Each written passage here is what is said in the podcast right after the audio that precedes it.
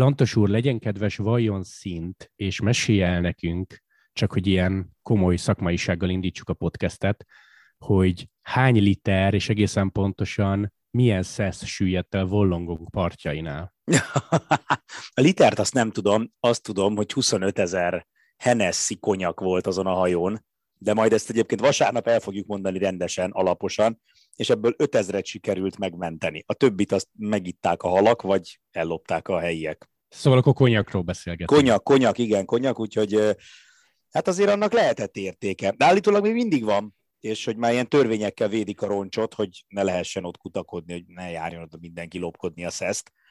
De ja. ja, hát azért ez a bostoni tea délutánnál egy fokkal erősebb volt, maradjunk uh-huh. annyiban. Na jó, de akkor majd vasárnap kifejtjük. Abszolút kifejted. lesz. Azóta találtam még újabb részleteket egyébként a dologgal kapcsolatban, úgyhogy ja, ja, ja, kifejtjük vasárnap. Na, ez szuper. Amit mondjunk el a, amit mondjunk el a hallgatóknak, mind a mellett, hogy szép napot kívánunk mindenkinek, és sziasztok, következzen egy amolyan világbajnoki beharangozó. Amolyan? Amolyan. Jó, oké. Okay. Csak hogy a mihez tartás véget, tehát eddig egy ed, sima... Ed, eddig, eddig emilyen sima, volt. Sima eddig... emilyenre készültem, de most átálltam amolyanra. Hát, nem, egyébként azért használtam ezt a teljesen fölösleges szót, mert pillanatra nem tudtam, hogy milyen nap van, de rájöttem, hogy péntek délelőtt beszélgetünk. Igen. De most jötték ki egy fél órája az 23-as mezőnyversenyről, Fyodorov nyerte, Erik a 12. helyen zárt. Én őszinte leszek, nem láttam végig, de mit szóltál Erikhez? Nagyon jó volt. Nagyon tetszett. Nyilván tök jó lett volna úgy közvetíteni, hogy mondjuk Dér Zsolt jót ül mellettünk, vagy, vagy folyamatosan kapcsolatban vagyunk vele.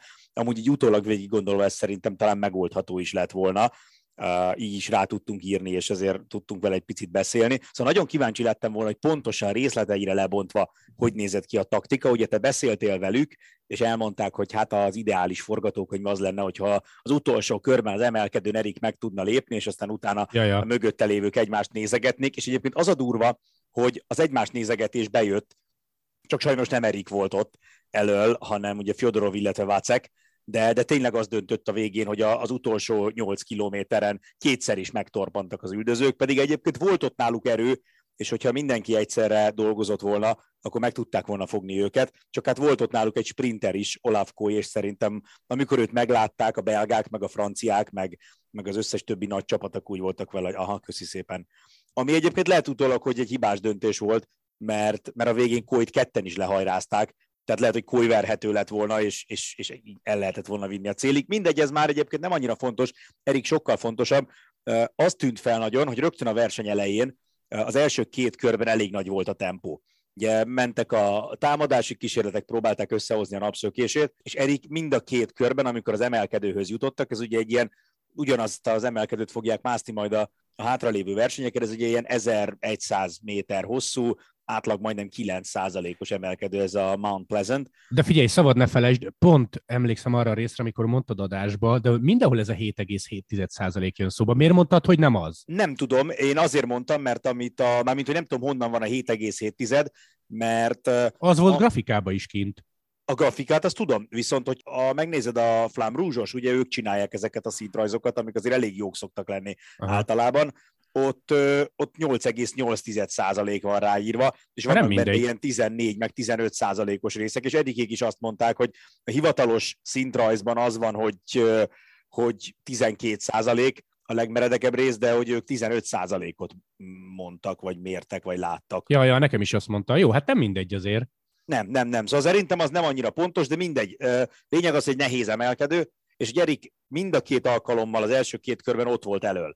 Aztán utána jött egy olyan, hát három-négy kör, nem tudom pontosan mennyi, tehát a verseny dereka, amikor úgy megnyugodott minden, tudod, elő volt az elmenés, nagyjából úgy tempóztak mögöttük a többiek, hol kisebb, hol nagyobb elánnal, és akkor Erik folyamatosan Cummingshozott, tehát majdnem a mezőny legvégén ment, és, és egyrészt tök jó volt, hogy mindig olyan helyen van, hogy lehetett látni, ráadásul azért ez a magyar bajnoki trikó a világos kék bukós izsakkal, az úgy eléggé kiabált, vagy ez a magyar válogatott trikó, és és aztán amikor a végén megint erősödött a, a tempó, akkor megint előre ment. Tehát tökre látszott, én legalábbis úgy ítéltem meg, hogy a mezőnyben, ahogy mozog, igazából jó erőben volt, azt csinálta, amit kellett, amikor tudott, akkor spórolt, amikor kellett, akkor elő volt, és akkor jött ugye az a bukás, amúgy a, a bukása előtt két bukást is megúszott, kétszer is a, a közvetlen közelében estek, és mind a kettőt ki tudta kerülni. A, a harmadikat azt nem. Szerintem talán nem ütötte meg nagyon magát, a mozgása alapján meg a, nem volt rajta sem, meg semmi ilyesmi. Tehát szerintem viszonylag olcsón megúszta, de az például jó kérdés, hogy ott, amikor föl kellett zárkóznia, mondjuk 5 percen keresztül tartott, talán nem láttuk pontosan, hogy mikor ért fel, de mondjuk 5-6 percen keresztül nagy erőkifejtéssel kellett menni. Lehet, hogy az hiányzott a végén, mert Igen. aztán, amikor megérkeztek az utolsó körben az emelkedőre, ott viszont érezhető volt, hogy, hogy, hogy, hogy nincs benne meg az erő, hogy támadjon. Arra meg volt az erő, hogy, hogy kapaszkodjon a, az esélyesek csoportja mögött, és, és aztán a lejtmenetben visszaérjen rájuk, és megjöjjön a, a, tulajdonképpen a főmezőnyel, de, de arra nem volt erő, hogy amit, ott, amit Dér Zsoltival terveztek, hogy ott támadni tudjon. A, a végén vicsorítva sprintelt, tehát szerintem kiadott magából, ami benne volt, és tudod, mindig ezt szoktuk mondani, hogy a, a néző az eredményt vár, a sportoló azt várja, hogy elmondhassa, hogy mindent kiadott magából, és én most arra tippelnék, nem hallottam még semmilyen interjút vagy megnyilvánulást Eriktől, szerintem ő azt fogja mondani, hogy kiadott magából mindent. Igen, mert azért egy szűk 20-as csoportba csak megjött, és Szégárt vagy Gregoire, akiket ilyen favoritnak tartottak, ők kaptak egy 20-as, tehát azért elég jó nevekkel jött meg. Igen, meg, igen. meg szerintem róla tudtuk, hogy azért nem koly szintű gyorsasággal rendelkezik. Igen, és szerintem a végén ott azért el is, tehát egyrészt tudtuk, hogy ő neki azért is tervezték ezt Dér Zsoltival, hogy, hogy támadni kéne, mert tudták, hogy hogyha megérkezik egy, tudom én, 20-25 fős csoportban, ott azért lesznek páran, akik gyorsabbak nála, tehát logikus volt, meg érthető volt a döntés, hogy, hogy próbáltak menni, vagy próbáltak volna menni. Hát ez van, tehát ugye az ember tervez, a láb megvégez, tehát amennyi erő marad a lábadban, annyit tudsz menni. Ez azért nem egy, ilyen szempontból nem egy atomfizika, odaérsz a hegyhez, és aztán megpróbálsz rá fölmenni gyorsan, és amit bír a lábad, annyit fogsz tudni menni. Szerintem nincs semmi szégyelni való ebben. Lehet egyébként, hogy Erik azt fogja mondani, hogy a bukásban meg az utána való felzárkózásban sok benne maradt, és lehet, hogy ha az nincs, akkor mondjuk egy támadásra marad ereje a végén. Az is jó kérdés, hogy sikerült-e volna elölmaradni, mert azért többen próbálkoztak az utolsó emelkedőn, mindenkit megfogott aztán az a csoport, tehát ugye, ha jól emlékszem, talán Tronson, a francia is ment, meg azt hiszem talán még voltak ott támadások, szóval ja igen, Balmer, a svájci, őt is megfogták a végén. Tehát lehet, hogy azzal se jutottunk volna sokkal előrébb, hogyha Aha. marad ereje Eriknek támadni az emelkedőn, és aztán utána a lejtmenetben megfogják erősek voltak, nagyon Fyodorov, meg Vacek nagyon erős volt. És különösen Fyodorov egyébként, ő neki volt egy, egy korábbi támadása is, ami, amikor megfogták, és még azután maradt ereje, hogy megcsináljon még egyet, és, és a végén Vaceket lehajrázza, de összességében szerintem, szerintem uh, Erik úgy mozgott, mint egy esélyes, mint aki jó eredményre esélyes, és én szerintem a 12. hely az egy jó eredmény. Hogy ő miben hit reálisan, azt nem tudom, ezt majd ő elmondja, hogy lehet, hogy ő mondjuk, mit tudom én, tízben akart volna lenni, vagy lehet, hogy úgy érezte, hogy ötben is lehetne. Nekem uh, egyszerű a sportág élvezőjeként nekem a 12. hely örömöt okozott. Igen, meg hát egyrészt majd úgyis elmondjuk vasárnap, meg meg is írjuk a nyilatkozatát, hogy például az a bukás, felzárkózás mennyi erejét vette ki, ő magát mennyire tartja ebben a mezőnyben gyorsnak, lassúnak, majd Eriket kikérdezik. A másik pedig, tudod, mit néztem, 170 kili, 43-as, finom 43-as átlag, ez gyors verseny volt, de mondjuk szélesek az utak, nem? Tehát így európai, vagy, vagy mondjuk a tavalyi lővenihez képest, amit megszoktál, szélesek az utak, tehát lehet neki rakni. Nagyon, nagyon. Azt néztük pont Danival a közvetítésben, hogy egy olyan úton volt két sáv, tehát egy föl, egy le, amit szerintem Magyarországon simán kétszer kettőnek, tehát négy sávosnak vonalaztak volna be, tehát majdnem dupla akkora sávok voltak, mint egy átlag normál magyar úton. A, a kanyarokban is úgy lehetett menni, főleg a lejtmenetes kanyarokban, tudod, hogy egészen szélesről elkezdted, beborítottad a kerékpárt, és így onnantól kezdve egyenesen ki lehetett gyorsítani szinte a kanyarból. Annyira volt a kijárati íven is tér, Úgyhogy, úgyhogy tényleg, ahogy, ahogy írtad is, meg ahogy mondta neked Dér Zsolti, ne, nem az a típusú ilyen nagyon szűk utas, kanyargós, állandóan megállsz, kigyorsítasz, megállsz, kigyorsítasz típusú pálya volt, lehetett itt menni, és hát rakták is a srácok, ez tényleg látszik az átlagom. Na Eriknek gratulálunk, és tényleg idézni fogjuk majd, sőt szerintem meg is írjuk, mert jól ment a, a nyilatkozatát. Kanyarodjunk rá a felnőttekre. Szombaton ugye női mezőnyverseny, vasárnap pedig 2 óra 5 perctől férfi mezőnyverseny. Lanti, egyébként, hogyha előveszed a szigorúan gonosz énedet, Igen. akkor, és nézzük a közelmúltat, de tényleg a gonosz ényedet vedd elő. Van neked olyan világbajnok, akire azt mondod, és most csúnya szót fogok használni, idézőjelbe is teszem, hogy nem méltó a szivárvány színű trikóra. Egyébként 2012 Falkenburg, amikor Gilbert nyert, és hát gondolom nem Valverdét fogod mondani, de talán Rui Kostát egyébként Firenzéből, aztán mondhatsz mást is. Meg beszéltünk már róla sokszor, ez egy nap dől el, egy nap kinek milyen lábai vannak. Igen, most megnyitottam gyorsan, amíg kérdeztél a Pro Cyclingon, mert azért az én fejemben nincs annyi minden, mint amennyinek lennie kéne. De igen, az egyik, aki nagyon ott élt az emlékezetemben, ő Rui Kosta, abszolút, tehát nem mondom, hogy Rui Kosta egy rossz versenyző, de azért azt nem állítanám, hogy 2013-ban ő volt a világ legjobb kerékpárosa, vagy valaha az életében ő lett volna. Nyilván azt is tudjuk, hogy a világbajnokság a kerékpárban nem ezt jelenti, és ugye erről nagyon sokat vitatkoztunk már, hogy van, aki pont ezt a részét szereti, hogy egy nap alatt dől el, és aki aznap a legjobb, az a világbajnok. Én meg ugye egy kicsit azon az állásponton vagyok, hogy ez tök jó, de szerintem erre ott van a Flandria, meg a Paris UB, meg mit tudom én, és ha valakit világbajnoknak hívsz, az, az túl nagy cím ahhoz, hogy egyetlen nap el lehessen dönteni, hogy ki a világbajnok. Hát ha megnézed, akkor majdnem minden sportágban a világbajnokság az több napon keresztül, több megmérettetésen keresztül zajlik. Most itt, itt lehetne mondani mondjuk a boxot, hogy hát a, ugye a, a bunyós egy, egy mérkőzésen dönti el a világbajnoki címet, de hát ugye odáig is el kell jutni, míg, míg világbajnoki kihívó leszel mondjuk boxolóként. Nekem ez egy picit nem szimpi, vagy nem is az, hogy nem szimpi, mert magát de mondjuk verseny... ez a szokás. Tehát ezt Igen, meg két... tudom, ez egy szokás, és én ezt elfogadom, bár mondom, én jobban örülnék neki, ha rendeznének egy tíz futamból álló, vagy öt futamból álló sorozatot, amiben lenne mondjuk sprint, lenne időfutam, lenne hegy, mit és akkor pontokat lehetne gyűjteni, és akkor a végén lenne egy nagy tudod, mint a, az Omnium mondjuk a pályán valami ilyesmi lenne, és akkor a, a legvégén az a világbajnok, aki, aki mindenből a legjobbat tudta. Persze nyilván ez esetben mindig fanárt lenne a világbajnok, de ez egy másik, Másik kérdés. Nekem egyébként picit ilyen volt Pedersen is, bár be kell vallanom, hogy amikor Pedersen világbajnok lett, akkor én azt mondtam, hogy na hát ő aztán a, talán még Rui Kostánál is mélyebb mélypont. Aztán azóta, hogy Pedersen versenyzett, kezdem azt mondani, hogy úgy belenőtt a, abba a szerepbe, hogy ő egy ex-világbajnok. Hát ő, ő konkrétan szerintem a minőségi győzelmeit, vagy nem szerintem ez tény, azóta szerezte.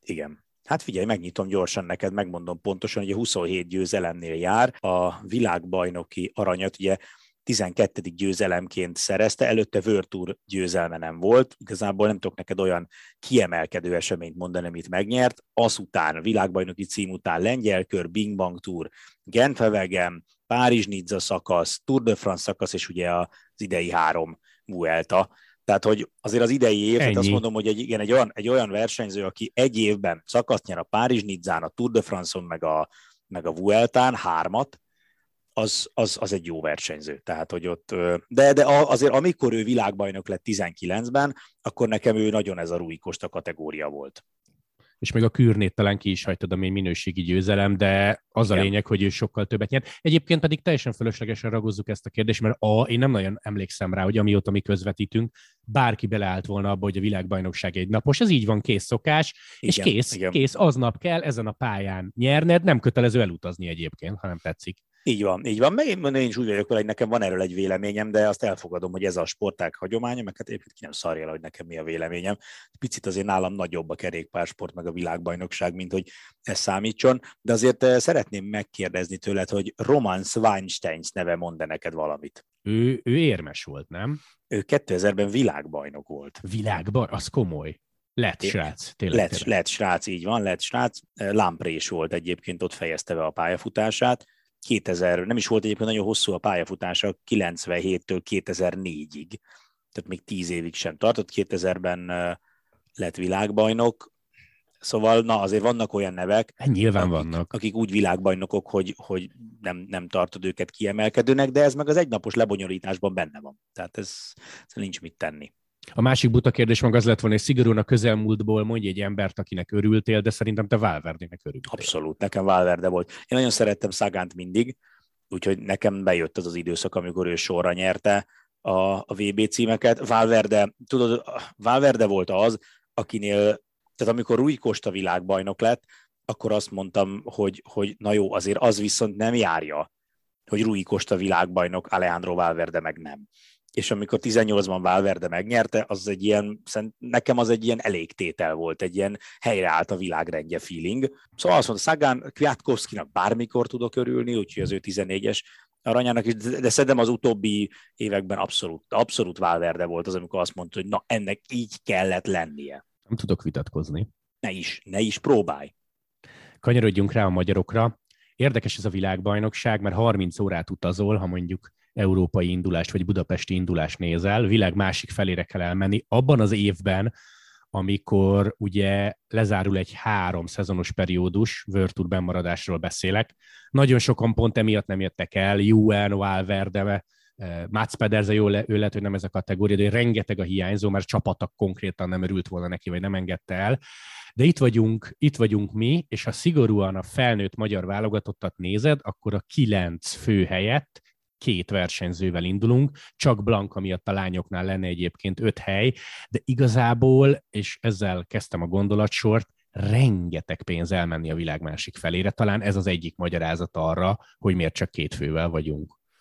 Ez, ez egyik fel, a másik pedig, hogy amikor Blanka mesélte, hogy neki ugye csapat, vagy tőle mit kért a csapat, azért az is nagyon beszédes volt, hogy azt mondták, hogy rendben, ha nagyon akarsz, utaz ki, de akkor légy szíves, szánd rá a pénzt, hogy, hogy business classon. Na most és, és az 4 millió forint, 4. Döbbenetesen drága. Tehát ez egy autónak az ára, egy rohadt út, érted? Egy út. Tehát jó, tudom, vannak, akiknek az utazás az a fétis, meg a, meg a csúcs, de hogy szóval én azért jobban szeretem az ilyen hosszan, hosszú ideig tartó, megfogható dolgokat, de 4 millió forintot elkölteni arra, hogy elmész, meg visszajössz, botrány. Tehát, Jó, hogy hát ez... kényelembe teszed, és egy, ha is a fanárt vagy, akkor nyilván egyébként, hát most nem tudom, hogy hány ilyen nagyon messzi VB lesz fanárt életébe. Jó, az övébe még lehet, de akkor azt mondod, hogy rászánod. De ahhoz, de ahhoz Pogacsárnak meg fanártnak kell lenned, meg ilyen 4-5-6 millió eurókat kell keresni, hogy azt mondod, hogy pont nem Igen. érdekel. Igen, neki belefér, és ezt meg is értem. De, és ugye ez azért volt érdekes, mert nyilván a, azért a csapat is ismeri a realitást, ők tudják, hogy mennyi pénzt utalnak Blankának, és azt is tudják, hogy a Lidlben nem dolgozik még pénztárosként, hogy ezt kiegészítse, tehát hogy, hogy valószínűleg ők úgy voltak vele, hogy annyira, annyira komoly hatással lehetett volna az ő formájára szerintük, ha, ha egy normál economy klasszan elutazik, meg hazautazik Ausztráliából, hogy fölvetődött ez a lehetőség, meg ezt kérték tőle. Tehát az egyik fele az, hogy nem utaznak el, mert mert ugye pontokat kell gyűjteni.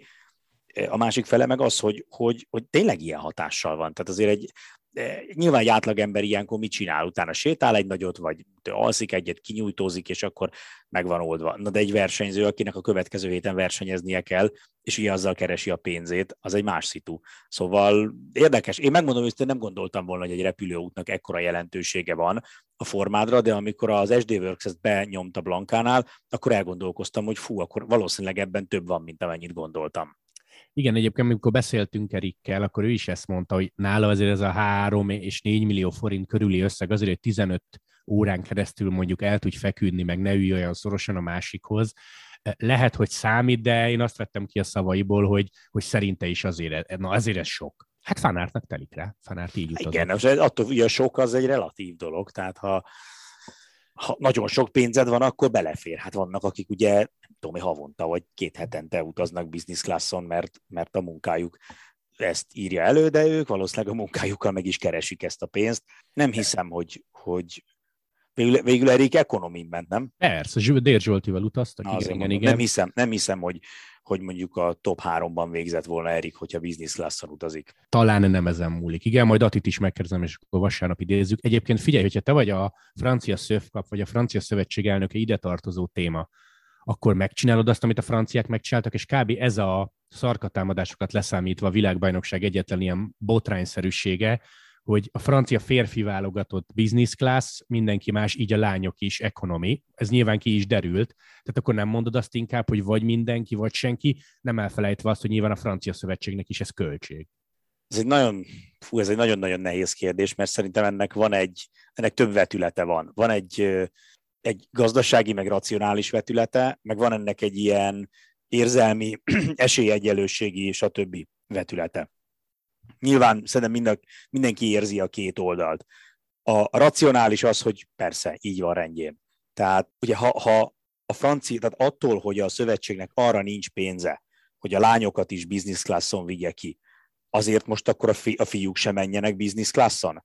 Tehát, hogy ugye persze aztán itt fölmerültek ilyen nézői vélemények, hogy inkább akkor, mit tudom osszák el azt a támogatást a versenyzők között egyenlő módon, és akkor mindenki eldöntheti, hogy abból a pénzből ő most ekonomit akar, vagy, vagy inkább rátesz még saját pénzt és megy business classon. Biztos lettek volna ilyen megoldások, de ha ebből a szempontból nézed, akkor felmerül a kérdés, hogy azért, mert mindenkire, mindenkinek nem telik business classra, azért mondjuk Filip nem menjen business classon.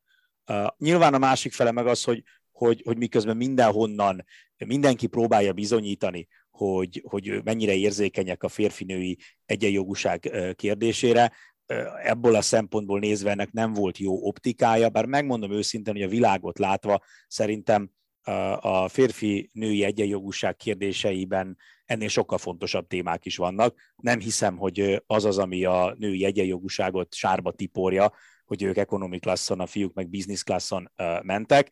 Ha mégis így van, akkor elnézést, hogy rosszul látom át a női egyenjogúság kérdését én egy picit úgy ére, tehát ha megpróbálom magam beleképzelni az adott helyzetükbe, azt mondtam volna, hogy én örülök, hogy legalább ő el tud menni business classon, azt meg elfogadom, hogy én nem. Hát igen, vagy lehet, hogy megmondták a lányoknak, hogy tessék érmet nyerni, aztán Kigaliba majd három év múlva mindenki igen, hát ez is, igen, azért ez is jó kérdés, hogy nem rosszak a francia uh, lányok, de azért ők nem, nem aranyér mentek. Hát igen, és egyébként pedig az írek el sem utaztak. Én a belgáktól olvastam egy nagyon érdekes infót, bár a belgákat ugye csillagosan kell kezelni, mert brutál küldöttséggel mentek. Itt most a masszörökre, meg a szerelőkre gondolok, tehát ők ilyen alsó hangon bő 50 embert vittek ki, 350 ezer euró, azt mindenki szorozza be, váltsát forintra, ennyibe kerül ez a bő egy hét a belga szövetségnek. Igen. Nem hát azért egy, egyébként ebben nem sokan gondolnak bele, hogy amikor egy UCI azt mondja, hogy akkor legyen Ausztráliában a világbajnokság, akkor azt hiszem milyen brutális költségeket ró a csapatokra, versenyzőkre, stb. És ezt nem az UCI fizeti ki, senki ne értse félre. Tehát ezeket a csapatok igen, a szövetségek igen. fizetik ki. Lehet, hogy azt kéne mondani az UCI-nak egyébként, hogy oké, okay, egy hónappal a VB előtt húzunk egy vonalat, világranglista, az első tíz az jó eséllyel nagy válogatott, ahol telik rá, de akkor mondjuk a, a, a tizedik meg a huszadik helyezett közötti csapatnak adunk valami hozzájárulást. Hát igen, csak ugye ez is egy nehéz dolog, hogy azt mondod, hogy, hogy miért nem a, tehát, hogy ugye van ez miért a... nem hátulról közelítesz? Igen, van ez, ugye van ez, hát ez a gyakorlatilag ez a, a klasszikus konzervatív, progresszív gondolkodásmódbeli ellentét, hogy ugye az egyik annak ad, aki már teljesített, a másik pedig pont annak ad, aki nem, mondván, hogy akkor próbáljuk megsegíteni, meg felzárkóztatni. Ugye az egyik azt mondja, hogy itt meritokráciának kéne lennie, tehát igazából az, az azt támogassuk, aki, aki jól végzi a munkáját, a másik meg azt mondja, hogy nem, pont azt kéne támogatni, akinek nehéz, hogy hát ha akkor azáltal jobbá tud válni. Nehéz, nehéz kérdés, meg nem, nem is nekünk kell eldönteni, de az biztos, hogy jó, jobb lenne nem gyakran a világ másik végére világbajnokságot szervezni, mert ilyen problémák merülnek föl. Ja, ja, és lehet legalább van egy Walter Attink vasárnap, ennek örüljünk. Igen, annak örülünk. Lanti, te most megcsináltad az 23-as mezőnyversenyt, végig közvetítetted. Méltó, megint csak én idézőjelbe teszem a szót, méltó ez egy VB pályának szerinted így kívülről, és nyilvánvalóan 170-et nem hasonlítunk össze 270 kilométerrel, de hogy jó ez a pálya? Nincs vele szerintem semmi baj. Tehát a, a világbajnoki pálya általában úgy szokott kinézni, hogy hosszú, körpálya, és van benne legalább egy emelkedő, ami szépen lassan lefárasztja a versenyzőket. Én úgy láttam, hogy azért ez a, ez a Pleasant Hill, vagy ez a, ez a Mount Pleasant, ez az 23-as mezőnyt eléggé elfárasztotta, a, nyilván a felnőtteknél más a helyzet, de ők többször fognak fölmenni, meg ugye nekik lesz még a Mount Keira, amire egyszer föl kell menni, ami egy hosszabb és nehezebb emelkedő. Nekem így nincsen nagyon komoly problémám vele. Hát ha most végignézed azt, hogy hányféle világbajnoki pálya volt, tehát mondjuk Dohától elkezdve mondjuk nem tudom mi, mi volt legutoljára az ilyen nagyon durván hegyes, sokféle szokott lenni. Hát Szerintem... ahol Valverde nyert, az kemény volt Innsbruck. Igen, a Innsbruck, arra gondoltam pont, hogy az viszont egy, de kifejezetten ugye ott azt mondták, hogy az a hegyi menők világbajnoksága lesz. Szerintem ez egy jó pálya. Nekem amúgy tetszik, tetszenek ezek a széles utak, talán ha raktak volna bele még egy emelkedőt, akkor még érdekesebb lenne, így azért ugye minden, minden körben azt várod, hogy na, mikor mennek föl az emelkedő, és akkor ugye eltelik 12 kör, egy emelkedő, vagy 12 kilométer, egy emelkedő. Lehet, hogy még egy emelkedőt elbírt volna a pálya, de szerintem ez hosszú távon sokszor, ha sokszor kell fölmenni egy nehéz emelkedőre, akkor úgyis elfáradnak. Igen, és azért világbajnokság... Nem, vagy te nem tudom, te mondjad, hogy te mit gondolsz. Szerintem a pálya nem rossz, úgyis rajtuk múlik sok minden. A más, a kérdésbér része az úgy szólt volna, hogy neked mennyire van ilyen világbajnoki feelinged, de szerintem amikor ennyire messze van, meg időeltolódás van, nem tudod ugyanazt érezni, mint érezted tavaly, és egyébként lőven, tehát elviszed érted Belgiumba a világbajnokságot, kb. a kerékpársport ős, ős hazájába, akkor elég magasan van a léc a következő Igen. évben. Nekem nagyon picit ez a feeling nem jön át, de biztos vagyok benne, hogy a hajnali meg éjjeli időpontok miatt. Hát egyébként meg fel kell pörögnünk, mert kettőkor kezdünk, kilenc körül befutó, biztos lesz egy holdpont, át kell rajta, már minden, most saját magunkról beszélünk, vagy beszélek, át kell azon, át kell azon szépen ugrani, vagy lendülni, és akkor, akkor jó lesz ez. Hát igen, most nyilván ez is egy olyan dolog, hogy, hogy szóval abban van igazság, hogyha arról beszélünk, hogy világbajnokság, akkor azt, azt el kell vinni a világ minden részére. Tehát Persze. muszáj, hogy legyen ázsiai világbajnokság is valamikor, muszáj, hogy legyen amerikai, kontinensen világbajnokság. Nyilván Európa szempontjából nagyon ornehéz a, a, a kerékpár, tehát minden, ami fontos, az, az itt van Európában, de, de Ausztráliába is előbb vagy utóbb el kellett vinni. Ugye egyszer már volt, most elvitték másodszor is. Nem, tehát nyilvánvaló, hogy, hogy Ausztráliában vannak kint emberek az úton, de nem lesz olyan a hangulat soha, mint Belgiumban. Tehát ezt a felét én is, az, azt elfogadom abszolút, hogy, hogy van hangulat, de azért nem olyan, mint a dániai túr nagy rajt, vagy amilyen mondjuk tudom, Nagy-Britanniában volt a világbajnokság, vagy a túr, vagy, vagy amilyen mondjuk a, a belga egynaposok, vagy a belgiumi világbajnokság volt, de ezt, ezt, ezt a felét be kell nyelni, hogy próbálják ugye globalizálni a világbajnok, vagy a, a, a kerékpársportot, és ennek része az, hogy a, hogy a világbajnokságot néha el kell vinni messzire is. Igen, igen. Egyébként most nagyon gondolkoztam rajta, hogy vajon mennyien jönnek majd meg együtt, mármint a férfi mezőny versenyen, és valamelyik belgától, meg nem mondom a nevet, nem is lényeg. Olvastam egyet, hogy neki picit Bergen feelingje van, és Bergenben egyébként majdnem 30-an megjöttek. Uh-huh. Ettől még nyilvánvalóan lehet, hogy három vagy négy fő érkezik együtt a célba. Engem meglepne a nagyon nagy csoport ennek ellenére, de azért tartogat lehetőséget a pálya, tehát hogy nem csak, nem csak egy helyen lehet szerintem támadni.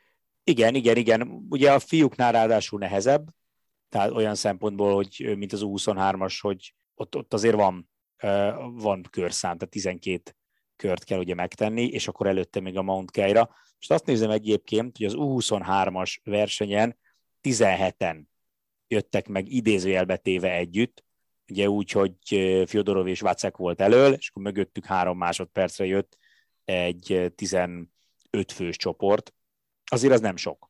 Oké, okay, 23-as korosztály, más, mások az erőviszonyok, viszont a pálya azért rövidebb és könnyebb volt, mint a, a felnőtteknek, szóval mm, szerintem benne van a pakliban, hogy azért egy elég limitált mezőny fog megérkezni a végén. Valamiért én is inkább arra hajlanék, meg hát érted, most mennek 6-6 és fél órát, sőt többet. És akkor ott van 2019 Yorkshire, Matthew van der Poel hatalmas hype körülötte, elfelejt jól frissíteni, meg szétfagy az esőben, elfogy, leszakad. Aztán ott van Flandria tavaly, Wood Fanart utólag bevallott, hogy a franciák ilyen agresszív versenyzése, korai agresszív versenyzése tökre meglepte, és elfogyott, pedig ott is mekkora fanart hype volt. Tehát, hogy igen, igen ezen az egy napon bő hat óra után annyi minden történhet, hogy fel se teszem a következő kérdést, vagy fel se kéne de felteszem. Nálad van ilyen nagyon durva esélyes? És most nyilvánvalóan gondolom Pogacsán meg Fanárt elő fog jönni. Matthews mellett, nem tudom Matthewshoz mit szólsz, hazai pálya.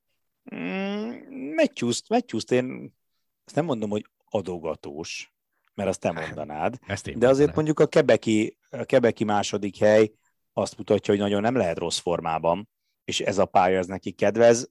Ennek ellenére én azt mondom, hogy szerintem ez, ez a pálya, ez tökéletes fanártnak, úgyhogy én bár nem szeretem a, a tuti tippeket, de de majdnem biztos vagyok benne, hogy ezt ő meg fogja nyerni. Uh, egyszerűen annyira, annyira az ő képességeihez passzol, és ráadásul van körülött egy nagyon jó csapat, hogy szerintem, szerintem ez, ez, ez nálam ő kimagasló. Kimagasló, mint Bogacsár. Mondjuk az, mondjuk ez kemény lenne, hogy másról sem nyilatkoznak lőven óta, hogy együtt fognak dolgozni Evenepullal, és akkor lenne egy összeveszés így a, a hajrában, elég belga lenne. Tudod, Van ki előtt... az, aki még nekem titkos? Na, de ez a figyelj, ez lett volna a Ja, következő bocs, kérdés, bocs, hogy- akkor, de mondd va- akkor neked van ki a, ki a favorit. Mert gondolom Fanárt meg Pogácsár. Hát nehéz mást mondani. Én nekem gyanús, hogy Van Der Poel végül elutazott Uh-huh. a világ másik felére, mikor nem kellett volna. Nekem ő gyanús. Aha. De az is gyanús, hogy Pedersen nem. Na mindegy. Szóval e, így szólt volna az utcsó kérdés, hogy van-e olyan embered, és nem tudom, van előtted megnyitva rajtlista, amíg végigmondom ezt a hosszú mondatot, addig kattintgas. Szóval van-e olyan embered, akire azt mondod, hogy hogy reális, de azért valahol a meglepetés kategória, és van-e ilyen nagyon-nagyon őrült tipped, vesző, akinek örülnél? A- Ö, Az emberem az könnyű, de mondott te először? Én akinek örülnék, ez Trentin és Krisztóf. Aha. Nem rossz, nem rossz. Aztán aki ilyen nem teljesen irreál, de azért meglepődnél rajta, három nevet írtam ki, Bajoli, Bárdé és Hater. Mm, Hater az jó tipp. Hater nekem is egyébként, nekem az örülnék neki, és a, és, és a szerintem esélyes. Nálam Laport, aki a, a titkos esélyes a franciáktól. Nagyon jó, én Laporton meg Lampárton gondolkoztam egyébként. Aha. Laportnak, Laportnak azért nagyon jó éve van. Tehát ő azért ugye nagyon fanárt árnyékában van a, a Jumbónál, mégis azért jutott neki egy csomó jó eredmény, és most, most ugye fanárt ellen kell versenyeznie, de azért ha megnézed Laport idei évét, akkor ugye Tour de France szakaszgyőzelem, Párizs-Nizza szakaszgyőzelem, illetve ugye a Dán körön is nyert szakaszt, és meg is nyerte az összetettet. Tehát azért Laport, akit annó még emlékszel, hogy Buáni segítőjeként ismertünk meg, Azaz. szépen kinőtte magát, és, és most nem kell fanártért mennie, hanem most én valahogy azt érzem egyébként, hogy, hogy Cosnefroy mellett ő, a, ő lesz a francia csapat másik nagyon jó embere, aztán majd meglátjuk, hogy alakul a verseny, illetve ja, akinek nagyon-nagyon tudnék örülni a Szagán. Ó, tényleg, tényleg, tényleg. az mekkora lenne. Egy Tehát ilyen az jó. óriási húzás lenne szerintem, vagy De óriási. hát hallod, állítólag visszavonul, bár nem tudom, mennyire gondolta komolyan. Hát az, ami, az interjú, amit én fordítottam, ott, ott egyértelműen viccelt.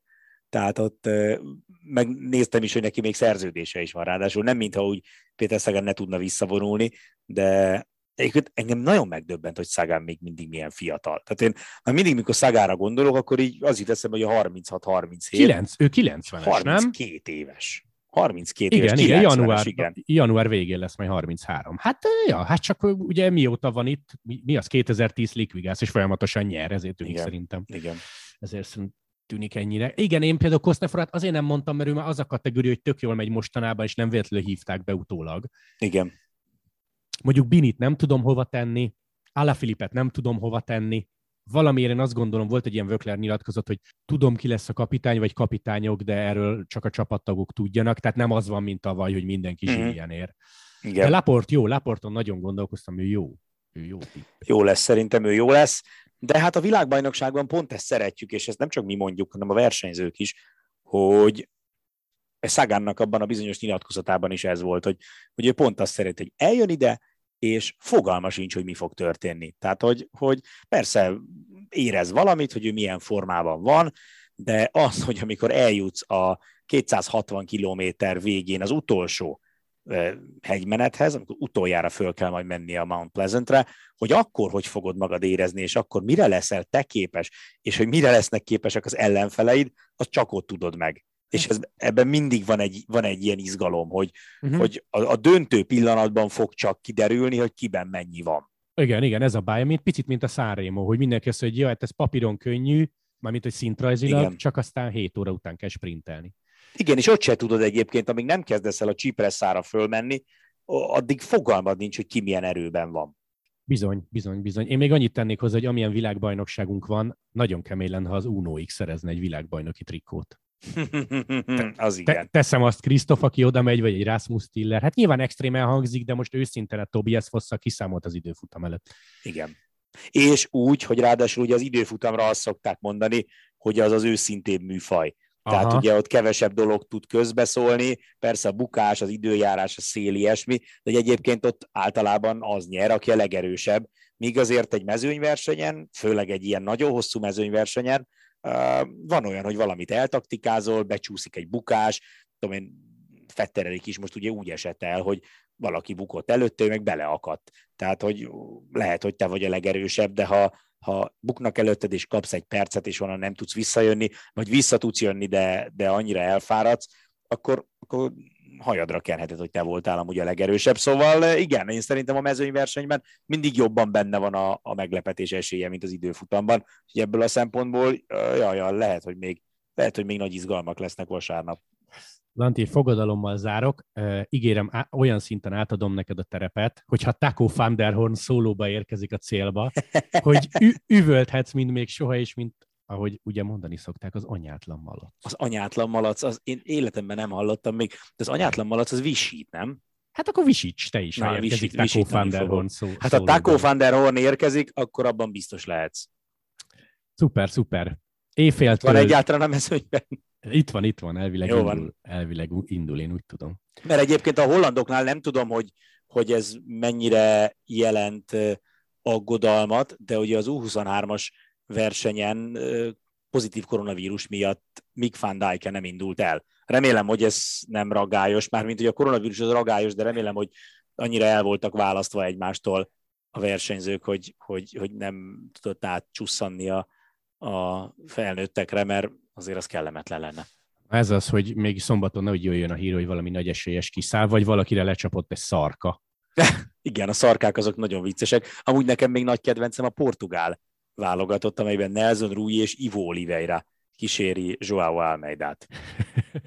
Tehát az Oliveira család. család. Hát nem család, mert ugye nem, Nelson nem. nem rokon. Igen, igen, igen, ő nem, csak a másik kettő Rui, illetve Ivo, ők tesók. Na, úgyhogy szurkoljon mindenki Atinak vasárnap. Péntek éjfélkor junior női mezőnyverseny. Szombaton hajnalban 4.15 női mezőnyverseny. Megnézzük, hogy fanflőten mennyire húzza, húzta fel az a vegyes váltós bukás. Mhm. És aztán 2.05. Te lefekszel, Lanti? Nem, nem, nem, nem. Szerintem fölösleges. Jó, Szerintem... Bem, figyelj, bemegyek fél egy körül, és focizunk egyet, hogy ne aludjunk el. Jó, jó, jó. Na, nem, szerintem igazából nem segít. Szerintem se segít. Szerintem az már ront. Tehát most azt mondod, hogy mert az a baj vele, most tök jó, hogy így a podcastben beszéljük meg. De... Nem vágom ki. Nem, nem kell kivágni semmit. A macskát szarni vágunk ki, csak egyedül, más nem. Szóval, szóval az a baj vele, hogy szerintem ilyen 10-11 előtt hiába mész el aludni, úgyse alszol el, mert normál esetben 10-11 környékén mész el aludni, ha most érted, sokkolod a szervezetet azzal, hogy 8 órakor lefekszel, hát ki fog röhögni, és nem, nem fogsz elaludni úgysem. Ha meg most elmész 11-kor aludni, akkor 11-től egyig, de egy, egyig se alhatsz, mert igazából egyre már nekünk ben kell lennünk, tehát tulajdonképpen ilyen, inkább ilyen éjfélfele már úgyis föl kell kelni, elindulj el fél egykor, hogy ben legyél egyre, tehát hogy nem tudom, én pont ezt beszéltük itt benne a kollégákkal, hogy, hogy ha már választani lehet, akkor inkább az egy órási vagy kettő órási kezdés és éjszakai befejezés, mint ez, a, mint ez amikor így, így be kell jönni mondjuk négyre vagy ötre, mint most az U23-asnál, és akkor ilyen néhány óra alvás után kóvályogsz. Na jó, van, megoldjuk, megoldjuk, megoldjuk. Én csak szegény Walterat is sajnálom, hogy éjjel kettőkor kezdeni. Hát igen, sötétben, fejlámpával. Fejjel lefelé. Fejjel lefelé, ez az így van. Hát, hát remélem bírja azért a lógást. Én meg tudod, nem szabad énekelni, meg beszélni fejjel lefelé, az nagyon fontos. Bizony, bizony, bizony. Na, akkor mindenki szurkoljon. Atina 2-0-5-kör kezdődik a férfi mezőnyverseny vasárnap. Elejétől a végéig élőben közvetítjük a VB-t, úgyhogy számítunk mindenki figyelmére, de most elköszönünk. Sziasztok! Hello!